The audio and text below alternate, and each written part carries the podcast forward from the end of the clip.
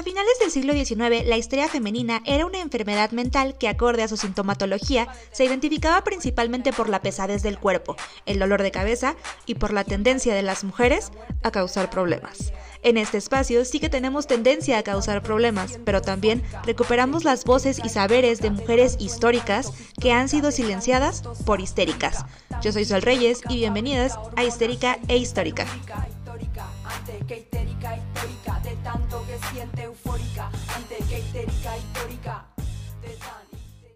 Amistades cholas, bellas, hermosas, llenas de amor y de luz en su ser, bienvenidas a su podcast Histérica e Histórica. El día de hoy es un episodio muy importante y muy especial porque tenemos a nuestra primera invitada.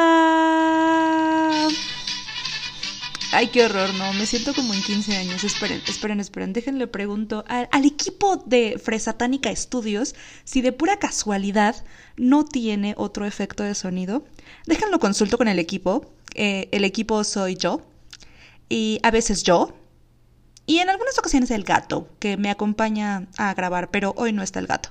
Entonces, déjenme ver si tenemos otro efecto que vaya más ad hoc con nuestra primera invitada. ¡Uh! Que como ya lo podrán eh, ver en el título de este podcast video, no sé si lo voy a subir a YouTube. A veces no me da la vida. Sepan que también por eso mis efectos de sonido son bien precarios. El equipo de, de trabajo de este podcast soy yo. Soy yo, yo con mi soledad. Entonces a veces no me da la vida de subirlo en todos lados, pero como ya lo habían visto en el título, hoy tenemos a la poderosa Enia Fariña, con quien vamos a cerrar eh, curioso, ella siendo marxista, vamos a cerrar eh, los episodios dedicados al anarcofeminismo, porque una de las cosas que más me preguntaron, todavía no entiendo por qué, es ¿por qué eres anarcofeminista y no feminista marxista?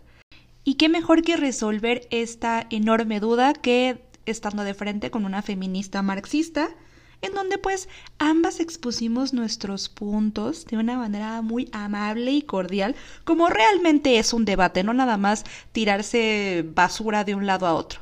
Entonces, eh, me gustó mucho el capítulo, solo que eso sí está dividido en dos partes porque en ello hablamos un chingo. Entonces, eh, espero les guste. Y pues ya, nada, les dejo el episodio. Las amo, les amo, los amo. Bye. Y ya está grabando.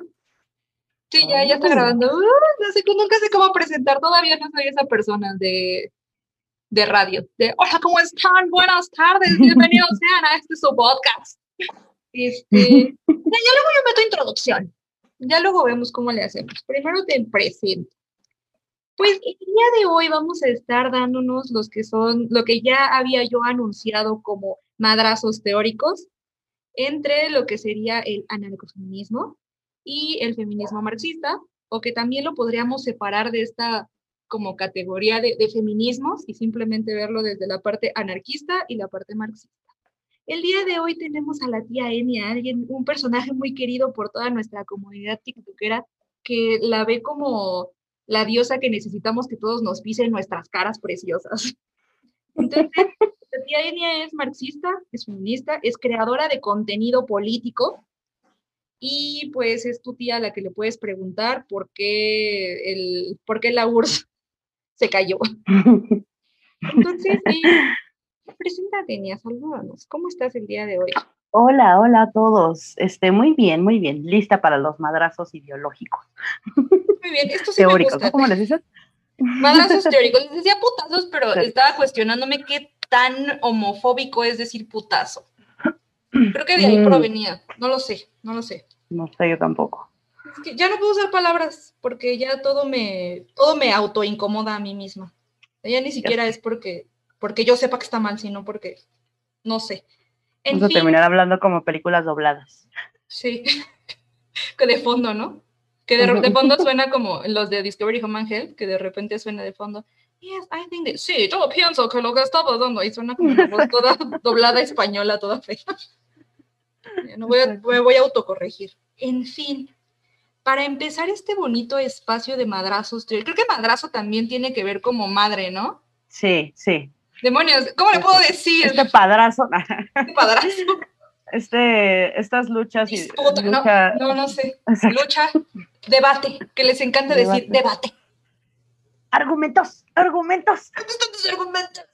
¿Qué es un argumento? Siempre les, pregunto, ¿qué es un argumento? Pues argumentar. Güey, a ver, no, por favor, Vamos a, hacer un debate, entonces, platícame. Primero que nada, cada quien, eh, para poner en contexto a toda nuestra bonita audiencia, vamos a empezar. Dentro del feminismo marxista, ¿qué se considera que es su sujeto político? Para empezar. Em, pues el sujeto político es la mujer proletaria, diría yo, eh, por resumirlo, visto desde un punto de vista separatista, ¿no? Porque también depende a quién le preguntes, podrían decirte que los proletarios en general podrían ser parte del feminismo marxista, pero el sujeto político sobre quien se teoriza eh, y la realidad que se trata de representar es la de la mujer proletaria. Y quien no entra pues yo diría que la mujer burguesa, ¿no? Es quien no, contra quien se lucha en parte dentro del feminismo marxista. Es como el antagónico, ¿no? ¿Y qué, Exacto, el antagónico. ¿Qué es proletario? O sea, cuando dices la mujer proletaria, ¿qué en, este caso qué estaría definiendo la parte como de proletario? Eh, desde un punto de vista marxista, eh, nosotros separamos el mundo en dos clases, ¿no? Normalmente vemos el mundo en tres clases por lo general, como clase baja, clase media y clase alta. Nosotros hacemos una división de dos clases eh, y señalamos a quienes tienen el poder político y económico como a los burgueses y al resto de los obreros o trabajadores o quienes realmente eh, crean la plusvalía como los proletarios, ¿no? Hay unas pequeñas subclases ahí, como el pequeño burgués o el lumpenproletariado, pero eso ya son como más especificaciones dentro de esas dos clases ahora voy yo. También, así como yo te pregunto cosas, tú también eres libre de preguntarme lo que quieras. Ok. En el momento necesario. En el anarquismo o el anarcofeminismo se toma como sujeto político a la mujer. ¿Qué es mujer? No lo sabemos. No es algo que realmente nos esté interesando en definir, porque sabemos que es algo bastante complicado que cambia como la forma en la que lo interpretamos a partir del sufijo que le pongamos. Como por ejemplo, eh, en tu caso que dices mujer, proletaria, le pusiste un sufijo para darle ah, como una precisión a la experiencia. O podemos ser mujeres cisgénero, mujeres trans. El punto es que todo lo que conlleva la experiencia del ser mujer dentro de un sistema jerárquico, esa, ese es un sujeto político. Y quienes no entrarían aquí en, en el anarcofeminismo son aquellas mujeres que se encarguen de legitimar lo que el anarquismo trata de vencer, que es todas aquellas estructuras de poder que van a partir de jerarquías y que ejercen este mismo poder sobre otro, otro sector como oprimido de la población, que en el caso específico del anarcofeminismo son las mujeres en general quienes no entran, quienes son mujeres policías y en muchos casos quienes son mujeres que están desempeñando cargos públicos. Por ejemplo, no sé, mujeres diputadas, mujeres senadoras, mujeres gobernadoras, mujeres presidentas, todas aquellas que estén legitimando este tipo de, de estructuras de poder no son parte del sujeto político porque se les ve como si fueran traidoras a sus mismas como, como compañeras, sobre todo a las mujeres policías. Ok. Ok. Entonces, ya sabiendo quiénes son nuestros objetos políticos, a grandes rasgos, ¿cuál es el, cuál es el objetivo, cuáles son los objetivos que busca el feminismo, el feminismo marxista? Ok, bueno, yo diría que los, los pilares del feminismo marxista es primero, evidentemente, eh, el, el, desmantelar el capitalismo eh, es una prioridad eh, para poder desmantelar el patriarcado, ¿no? creemos que están profundamente entrelazados y que sin salir de este sistema socioeconómico en el que estamos, no podemos salir del sistema patriarcal porque el sistema socioeconómico eh, potencia em, todas estas, bueno, la opresión patriarcal. Y con eso conlleva, pues, digamos que las luchas principales, yo diría, son eh, la legalización del aborto, o bueno, tener el aborto como, como algo eh, permitido a las mujeres, ¿no? y la abolición del trabajo doméstico, hay un cuestionamiento sobre la familia nuclear, o la familia tradicional, ¿no? Y cómo esta sirve al capital, este, a la monogamia obligatoria y creo que ya, ¿no? Ah, y la prostitución, evidentemente, ¿no? La abolición de la prostitución. En esas cuestiones de abolición que mencionaste como lo del trabajo doméstico y como trabajo sexual, que digo, yo siempre lo marco como trabajo sexual, este, ¿va más en torno a la forma en la que se ve la actividad del trabajo o es solo en general por cómo se ejercen esas actividades en específico? Yo creo que un poco de las dos, este, pero yo lo veo más como el cómo se ejercen eh, estos trabajos en el sistema capitalista en el que estamos. O sea, hay como un cuestionamiento sobre el desarrollo humano y sobre la capacidad de, o sea, qué tanto se ve coercionada o limitada la capacidad de desarrollo genuino de, un, de una persona en estos ambientes de trabajo. Entonces, sus luchas es como si fueran eh, hasta cierto punto escalonadas. Por ejemplo, dices que primero va en, va en contra del capitalismo, en el momento en el que el capitalismo ya no exista, va en contra del patriarcado y así, ¿no? Como si fuera en escalerita. O sea, yo creo que la lucha antipatriarcal también es parte de todo lo que hacemos, pero somos bien conscientes de que dentro de este marco no es posible eh, terminar con el patriarcado. O sea, no es tanto que se, o sea, se prioriza porque se cree que sin, sin que sucede si suceda una cosa no puede suceder la otra. Mm, ok, bueno. O sea, sin perderle la vista dentro del feminismo marxista, ¿no? Te, poniéndole esa etiqueta que la lucha patriarca, antipatriarcal, eh, pues evidentemente tiene que, que trabajarse a la par de, de, la, de la, abolición del, del, capitalismo o de la desmantelación del capitalismo. Ok, bueno. En el caso del anarcofeminismo, las principales luchas van en contra de todo lo que esté legitimando una, un poder jerárquico. Es decir, pueden ser sistemas concretos como lo es el Estado, como lo es el patriarcado y como lo es el capitalismo, pero parte bien importante del anarquismo es que se, se mete mucho a cuestiones éticas, es decir, que trata de combatir todas aquellas estructuras de poder que no solamente vemos reproducidas en los sistemas en los que convivimos, sino también que ejercemos nosotras como seres humanos y que ejercen sobre nosotras como seres humanos. Es decir, que no podríamos pensar en una persona anarquista sin la necesidad de que ésta reflexionara acerca de cómo está ejerciendo el poder sobre otros grupos o sobre otras personas y sobre todo cómo es que estas personas de nuestro exterior lo están ejerciendo sobre nosotras. Entonces, en el anarquismo las principales luchas van como un poco más centradas a una cuestión individual. El anarquismo es profundamente individualista en el sentido de que trata de que esto primero se vea desde uno mismo y cómo uno mismo rompe esos patrones y esas hegemonías que traemos siempre en la cabeza para así empezarlo a replicar de manera colectiva.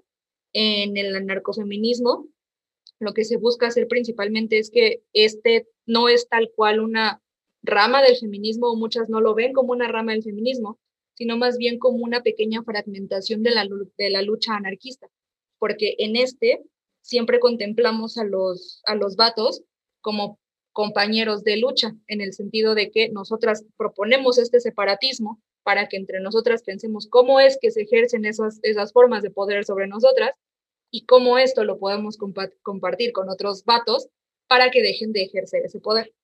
Entonces sus principales luchas sí son muy individualistas, pero tratan de desmantelar a partir de, de estas pequeñas acciones a sistemas un poco más complejos. ¿Okay? ok. Ahora sí, ya que tenemos en claro nuestros puntos, creo que también no estaría de más eh, decir cómo es que surge la intersección de, de, nuestras corrientes políticas que tienen tradiciones ya incluso muchísimo más viejas que el feminismo. ¿Cómo es que surge esta intersección históricamente en cada una de nuestras, eh, de nuestras posturas con el feminismo?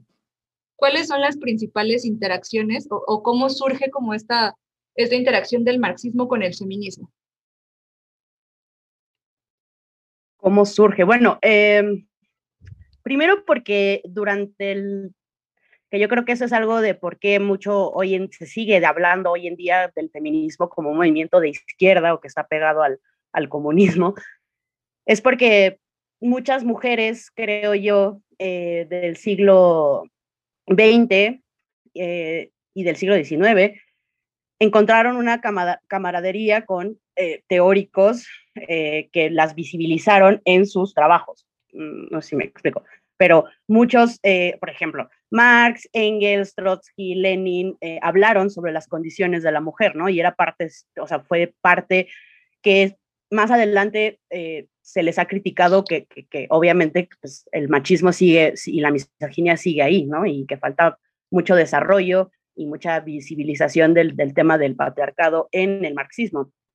Este, pero, pero sí hay una conciencia en los hombres que teorizaron el marxismo eh, sobre eh, los temas, por lo menos los más visibles, ¿no? De las mujeres, como la familia, el trabajo doméstico, el matrimonio y la prostitución. Y creo que por eso ahí, de ahí viene de, esa, de ese reconocimiento del marxismo hacia eh, el hecho de que las mujeres estábamos en una condición subordinada, lo que impulsa a muchas pensadoras después a tomar estos mecanismos de, que son más eh, humanistas para llevarlos a el feminismo y darle una perspectiva a su propia lucha desde el marxismo.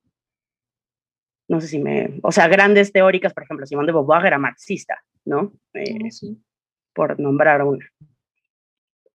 E, eso es bien importante que nunca se le reconoce que lo era, como que siempre dicen, ella era súper feminista. No es cierto, muchas de las que empezaron como, como a teorizar ya más en concreto de la condición de las mujeres, aborrecían a las feministas y creo que es algo que no, que a veces no, no tomamos en cuenta. Y ahorita que mencionaste Simón, recordé que ahorita es la diosa empoderada de todas, de, de muchas mujeres sí, pero no, pero justo reflexionaba desde el marxismo, ¿no? Igual a muchas, o sea, Colon, Tyset, y bueno, todas eran camaradas, ¿no? Entonces más todavía, ¿no? Pero había un rechazo, como lo sigue habiendo ahorita en muchos, en muchos, eh, muchas comunidades proletarias o racializadas, un rechazo a, a la palabra feminista, ¿no? Y a la etiqueta y a lo que involucra para muchas personas esta perspectiva como blanca y privilegiada y burguesa. Sí, pero justo eran profundamente antipatriarcales, ¿no? Aunque no se pusieran la etiqueta feminista, su análisis eh, nos ha ayudado mucho a teorizar el feminismo y eran profundamente antipatriarcales. Quiero hacer esa pequeña acotación, que no se les quite mérito por eso. Sí, no, porque piensan que por el hecho de que no, no se autonombren feministas, ya, uy, ya no saben nada de esta lucha, no, el ser antipatriarcal a veces suele ser muy más contundente que el autodenominarte feminista, como muchas comunidades, de, lo que habíamos hablado, ¿no? De muchas comunidades, como por ejemplo las, las mujeres del ZLN, son profundamente antipatriarcales y no se van a llamar jamás feministas porque pues no les, igual es como lo que pasaba con la frontera, no se identifican con esa lucha, pero eso no quiere decir que no luchen contra el patriarcado. Es, es curioso porque eso pasaba mucho también con eh, muchas mujeres anarquistas. Es bien raro, pero muchos hombres teóricos del anarquismo sí seguían teniendo como una visión de la mujer bien ojete, porque por ejemplo Proudhon sí decía que eran un complemento, este, me parece que Kropotkin también decía que, que las mujeres eran este, únicamente, que su única función de las mujeres era el hecho de estar detrás de los anarquistas para poder sustentar la lucha. O sea, sí tenían como una visión bastante machista, pero quienes empezaron como a hablar de la condición de la mujer más en concreto fueron propias mujeres anarquistas que se daban cuenta de cómo era que sus compañeros, a pesar de que sí, muy anarco y muy, muy padre todo, pero las estaban tratando como si fueran carne de cañón y las utilizaban para las mismas actividades que incluso estando fuera del, del anarquismo, las utilizaban en la, vida, en la vida común y corriente. Uno de los hombres que poco habló de esta condición, pero sí se centró un poquito en ello, fue eh, Bakunin, e incluso Bakunin le criticaba, hay, hay, como una serie de correspondencias muy interesantes entre él y Marx, en donde le decía que pues... Se amaban y se odiaban. Eh, se detestaban y se odiaban, era como un amor-odio muy, muy interesante, porque sí le decía, güey, ¿cómo te atreves a decirme que eres, muy, ay, qué revolucionario cuando a tu esposa la tratas como si fuera basura? Y era como muy, muy interesante que pues Bakunin sí empezó a tener como ese señalamiento, y posteriormente muchas otras mujeres eh, que se dominaban también como anarquistas empezaron a reflexionar acerca de cómo incluso en un movimiento que pretendía terminar con, los, con cualquier sistema de opresión, las oprimía a ellas como mujeres. Y en este podemos encontrar a Mary Wollstonecraft, que a veces tampoco se le reconoce lo anarca, pero era, muy, era profundamente anarca. Este, Voltaire de Clerc también llegó a tener... Contra del matrimonio, mi cabrón. Voltaire de Clerc también llegó a tener como algunos roces con el anarquismo. Y aquí nuestra diosa, yo sé que a ella no le gustaría que la llamara así, pero aquí... Además. Ajá, no manches, es que Emma Goldman es lo mejor que me ha pasado en la vida. Yo sin Emma no sería nada. Y justo Emma también eh, pensaba que las feministas eran personas asquerosamente horribles, porque decía, ay, pobrecitas, pobres ingenuas, están buscando el voto, no manchen. Neta quieren escoger las cadenas que, que se van a poner, es como si estuvieran seleccionando las cadenas que quieren traer. Y, Emma jamás quiso a las feministas, las odiaba de verdad, incluso fue un alma muy incomprendida. A veces yo leo su autobiografía y me pongo muy triste porque no se identificaba con sus compas anarcos porque eran hombres y eran pendejos por ser hombres y no se identificaba con las feministas porque eran pues bastante autoritarias, eran muy blancas, eran malvadas y pues ella fue de las primeras personas en hablar acerca de la autonomía del cuerpo y de cómo la anticoncepción era algo que las mujeres debían de, de saber y era como una forma de apropiarse de su cuerpo. Entonces, las reflexiones del, del, del anarquismo en torno a la condición de la mujer empiezan con estas, con estas mujeres, pero ya hasta finales de los 60 es cuando ya eh, Peggy Corneger empieza a vincular todas estas ideas, ya en concreto con un nuevo feminismo, que es el mismo que se está teorizando a partir de reflexiones también marxistas, de reflexiones también desde el liberalismo, que aquí creo que si algo compartimos es que nos caga el liberalismo, entonces que también lo compartían desde ahí. Y ya, ya posterior, o sea, no, el, el, vínculo que existe entre el anarquismo y el feminismo se da hasta el momento en el que el feminismo empieza a alejarse de estos tintes blancos y autoritarios que, spoiler, nunca pasó, pero empezaba a vislumbrarse. Entonces, por ahí empieza esta, eh, como que esta este nexo entre lo que sería el, feminismo y el anarquismo. Pero ahora sí, vayamos a lo que todos querían saber, a lo que todos, todos preguntaron. Enia, ¿por qué eres marxista y no anarquista? ok, este, bueno, eh, creo que, primero quiero decir que creo que a los anarquistas, los marxistas nos une mucho más de lo que nos divide. O sea, hay, hay, hay mucha unión entre nosotros y, hay, hay, muchas cosas que tenemos en común. Eh, las maneras es en lo que, en lo que diferenciamos, ¿no? Y por eso hay mucho, mucho putazo ideológico, mucho putazo teórico en, en, entre los marxistas y los anarquistas. Porque, o sea, desde mi perspectiva, o sea, los problemas, a mí me gusta mucho el anarquismo, los problemas que tengo con el anarquismo es el problema de Em, que siento que no responden preguntas concretas, ¿no? Este, que no hay como, o al menos es que a mí no, me falta leer anarquismo, no sé, tú ya me corregirás, pero yo siento que hace falta responder eh, de dónde viene el Estado, qué es el capitalismo, eh, de dónde viene la sociedad de clases, y siento que es más como una intención de imponer principios abstractos a la sociedad sin entender y analizar concretamente cómo llegamos ahí, ¿no? Eh, esa es la crítica que yo le tengo al anarquismo, que a veces me parece un poco incongruente y falta de, de, llevar las cosas a lo concreto, aunque pueda parecer lo contrario, ¿no? Porque también se, se enfocan mucho en la praxis. Y em, creo que hay una concepción de lo que es el Estado distinta, o por lo menos para nosotros los marxistas, el Estado es, este, y Sol, ¿me permite citar a Engels? Por supuesto, aquí cita quien tú quieras.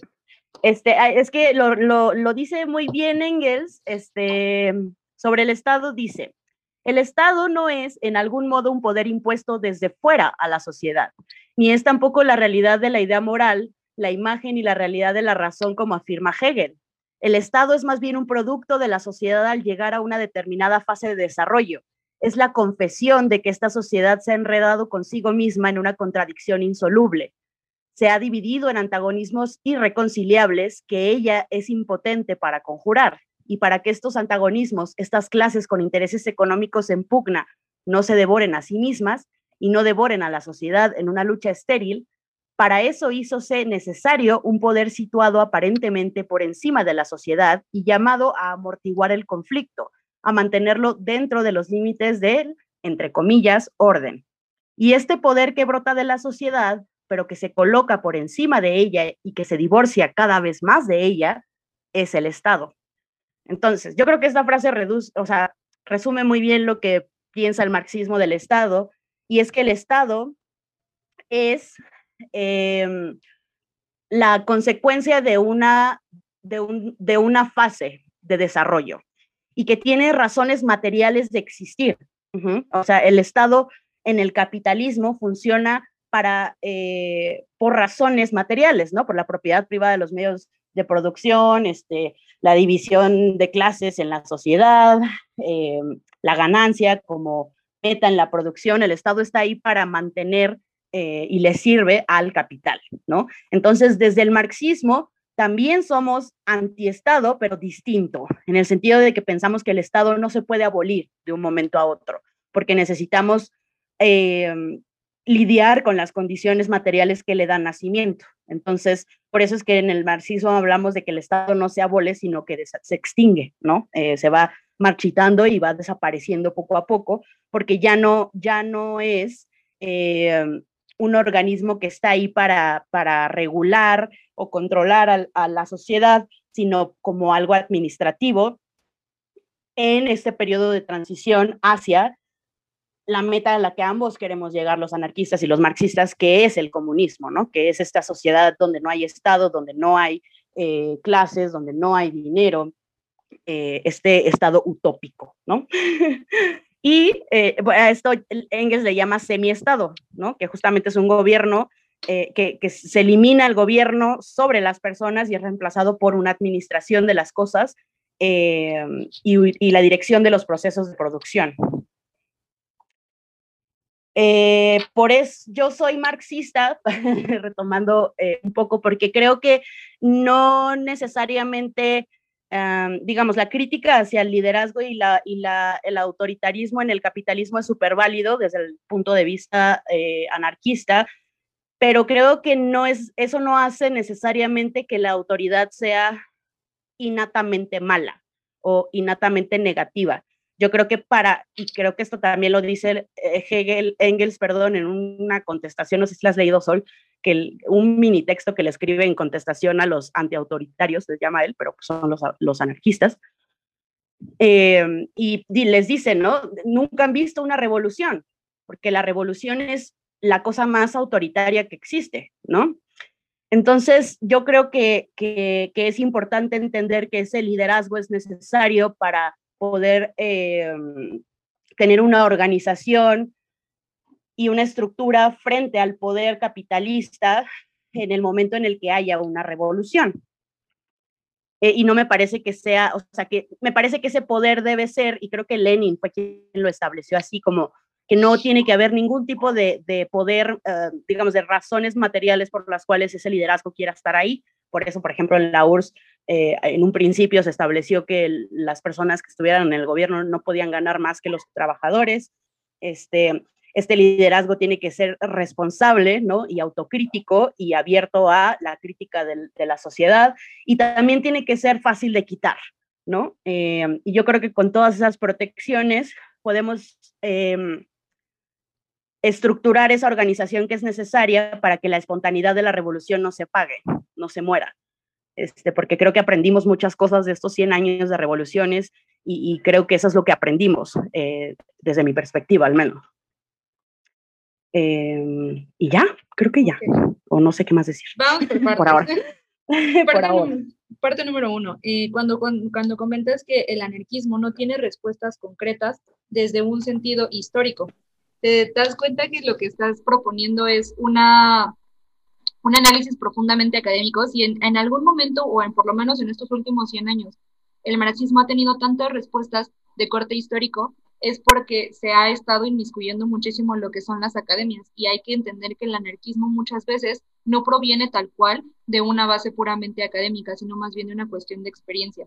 Sí hay ciertas respuestas concretas en torno a cómo es que surgen este tipo de entidades. Bakunin tiene muchísimas, Emma Goldman tiene muchísimas, pero el problema de ello es que a lo mejor lo que tú estás buscando no es lo que te pueden dar los anarquistas. ¿Por qué digo esto? La forma en la que tú percibes la historia a partir de el cómo siempre tiene que haber ciertos pasos para llegar a algo álgido o a lo mejor, es la manera en la que funciona la dialéctica de la historia y es lo que propone Marx. En la escuela eh, histórica alemana principalmente se ve este tipo de forma de percepción de la historia como un continuo y el problema que tienen los anarquistas con ellos es que lo están viendo desde un punto de vista judeocristiano. ¿A, a qué voy con esto? El hecho de ver la historia como si fuera una línea recta, progresiva, que siempre va a mejor, es algo que deviene mucho de una visión bíblica del cómo ellos perciben las historias. Hay formas bien diversas de comprender cómo es que va esta progresión en la historia. Y cuando un marxista empieza a decir cuáles son sus, propuestas concretas a partir de las cuales pretende acabar con todos estos sistemas, siempre va por pasos. Es como si dijera, bueno, primero vamos a este escalón, luego vamos a este otro, luego vamos a este otro.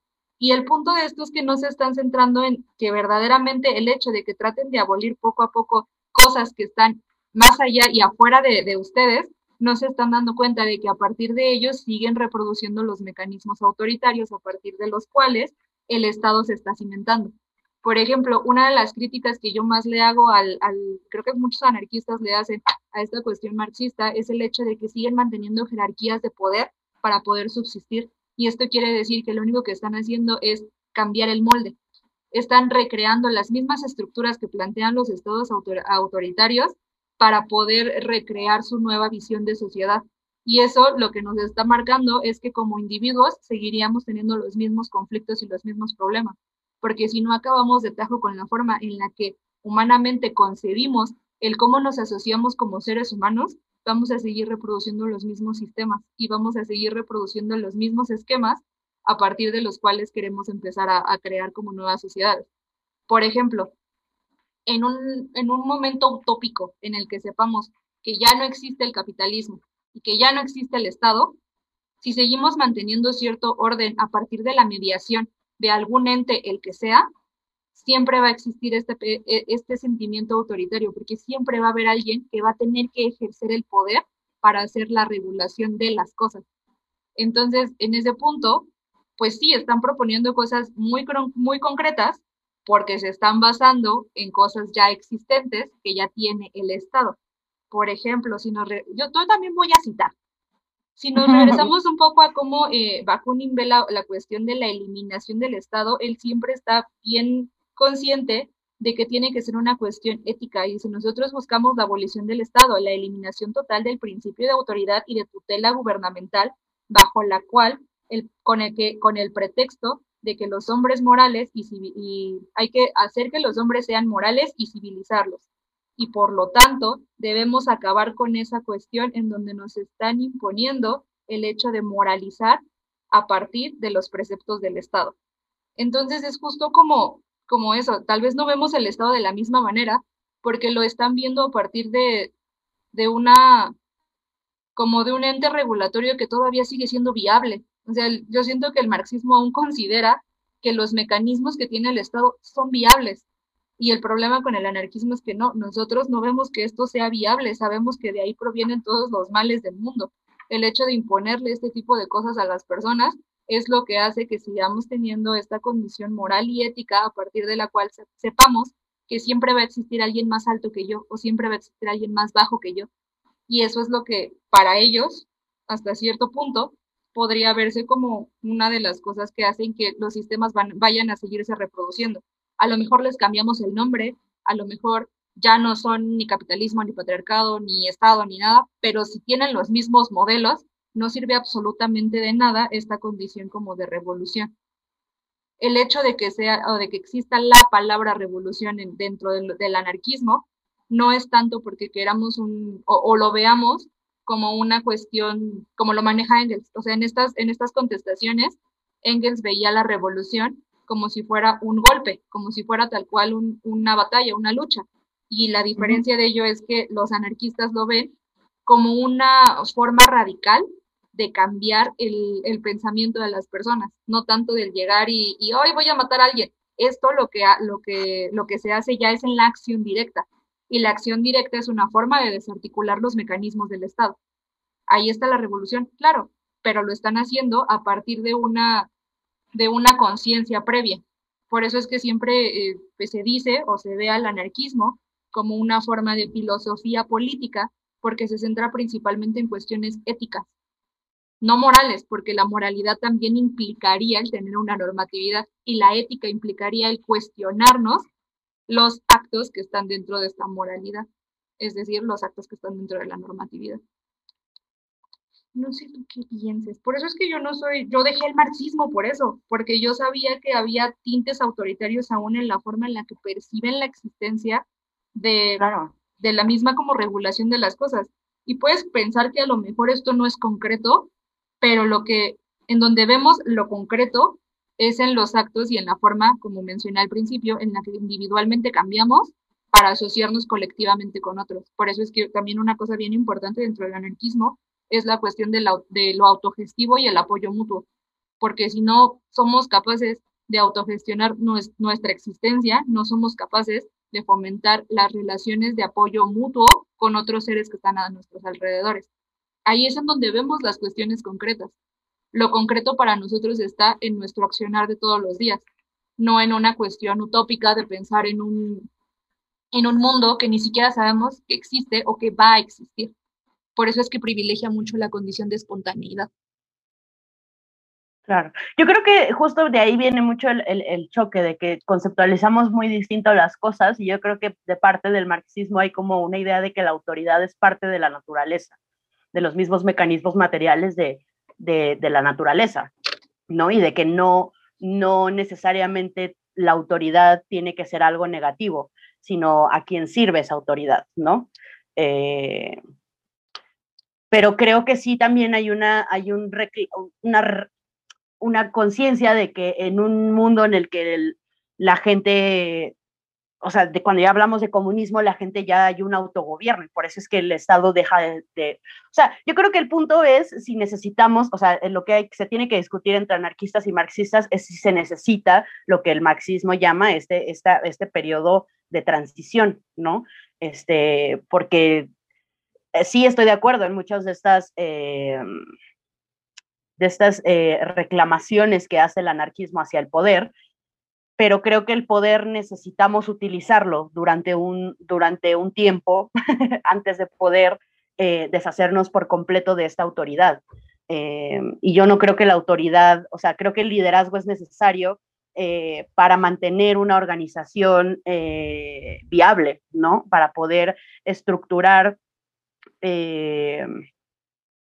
pues eso, una organización viable. Sin, sin liderazgo eh, no hay organización, en mi opinión. Em, es que lo ves como de una forma muy colectiva, o sea, como que no... Sí, es centralizar el poder.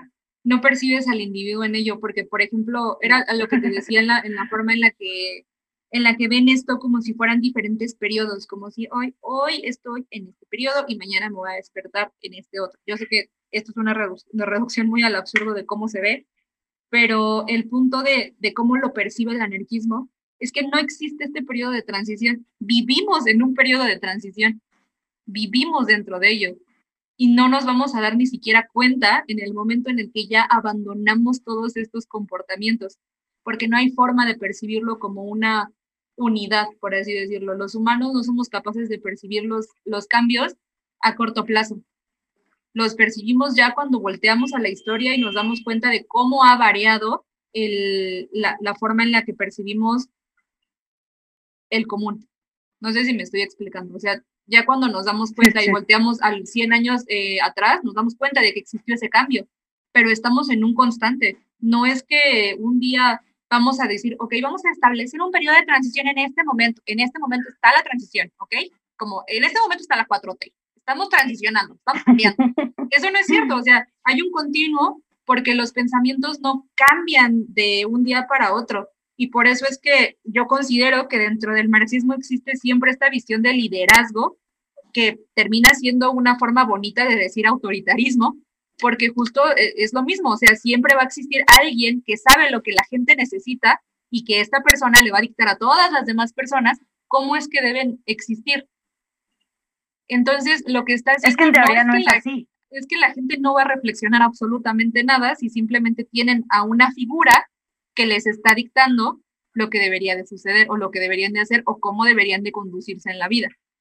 Claro, es que en teoría no es así. o sea, en teoría es una decisión democrática tomada por los trabajadores. O sea, lo estamos, siento que lo estás percibiendo un poco con la, lo mismo que en lo que vivimos ahorita, ¿no? Y, no, y yo no creo que sea así, yo creo que es más como el entender que nosotros vamos a ser partícipes de, ese mismo, de esa misma decisión. Oigan, este, jejejeje, el capítulo se corta aquí porque el equipo de producción de este podcast no tiene un Premium. Entonces, este, pues se cortó. Se cortó la reunión, se cortó porque como les dije, Enia y yo hablamos un chingo. Y todavía falta. Y falta mucho. Y la segunda parte, eh, digo, si se dieron cuenta, aquí no hablamos jamás o casi nunca del feminismo. Y la siguiente parte sí es una crítica completa, no nada más a, a, nuestras posturas desde el feminismo, sino al feminismo en general. Y fue más larga, entonces, este, pues aquí se cortó. Una disculpa de antemano, ¿verdad? Pero, pues no monetizamos tan bien, entonces no nos alcanza para pagarse un premio. Es como, o pagamos la comida del equipo, que soy yo y el gato, o o pagamos un premium y pues eh, mil veces el gato y yo preferimos comer. Entonces, este, pues aquí se acaba esto.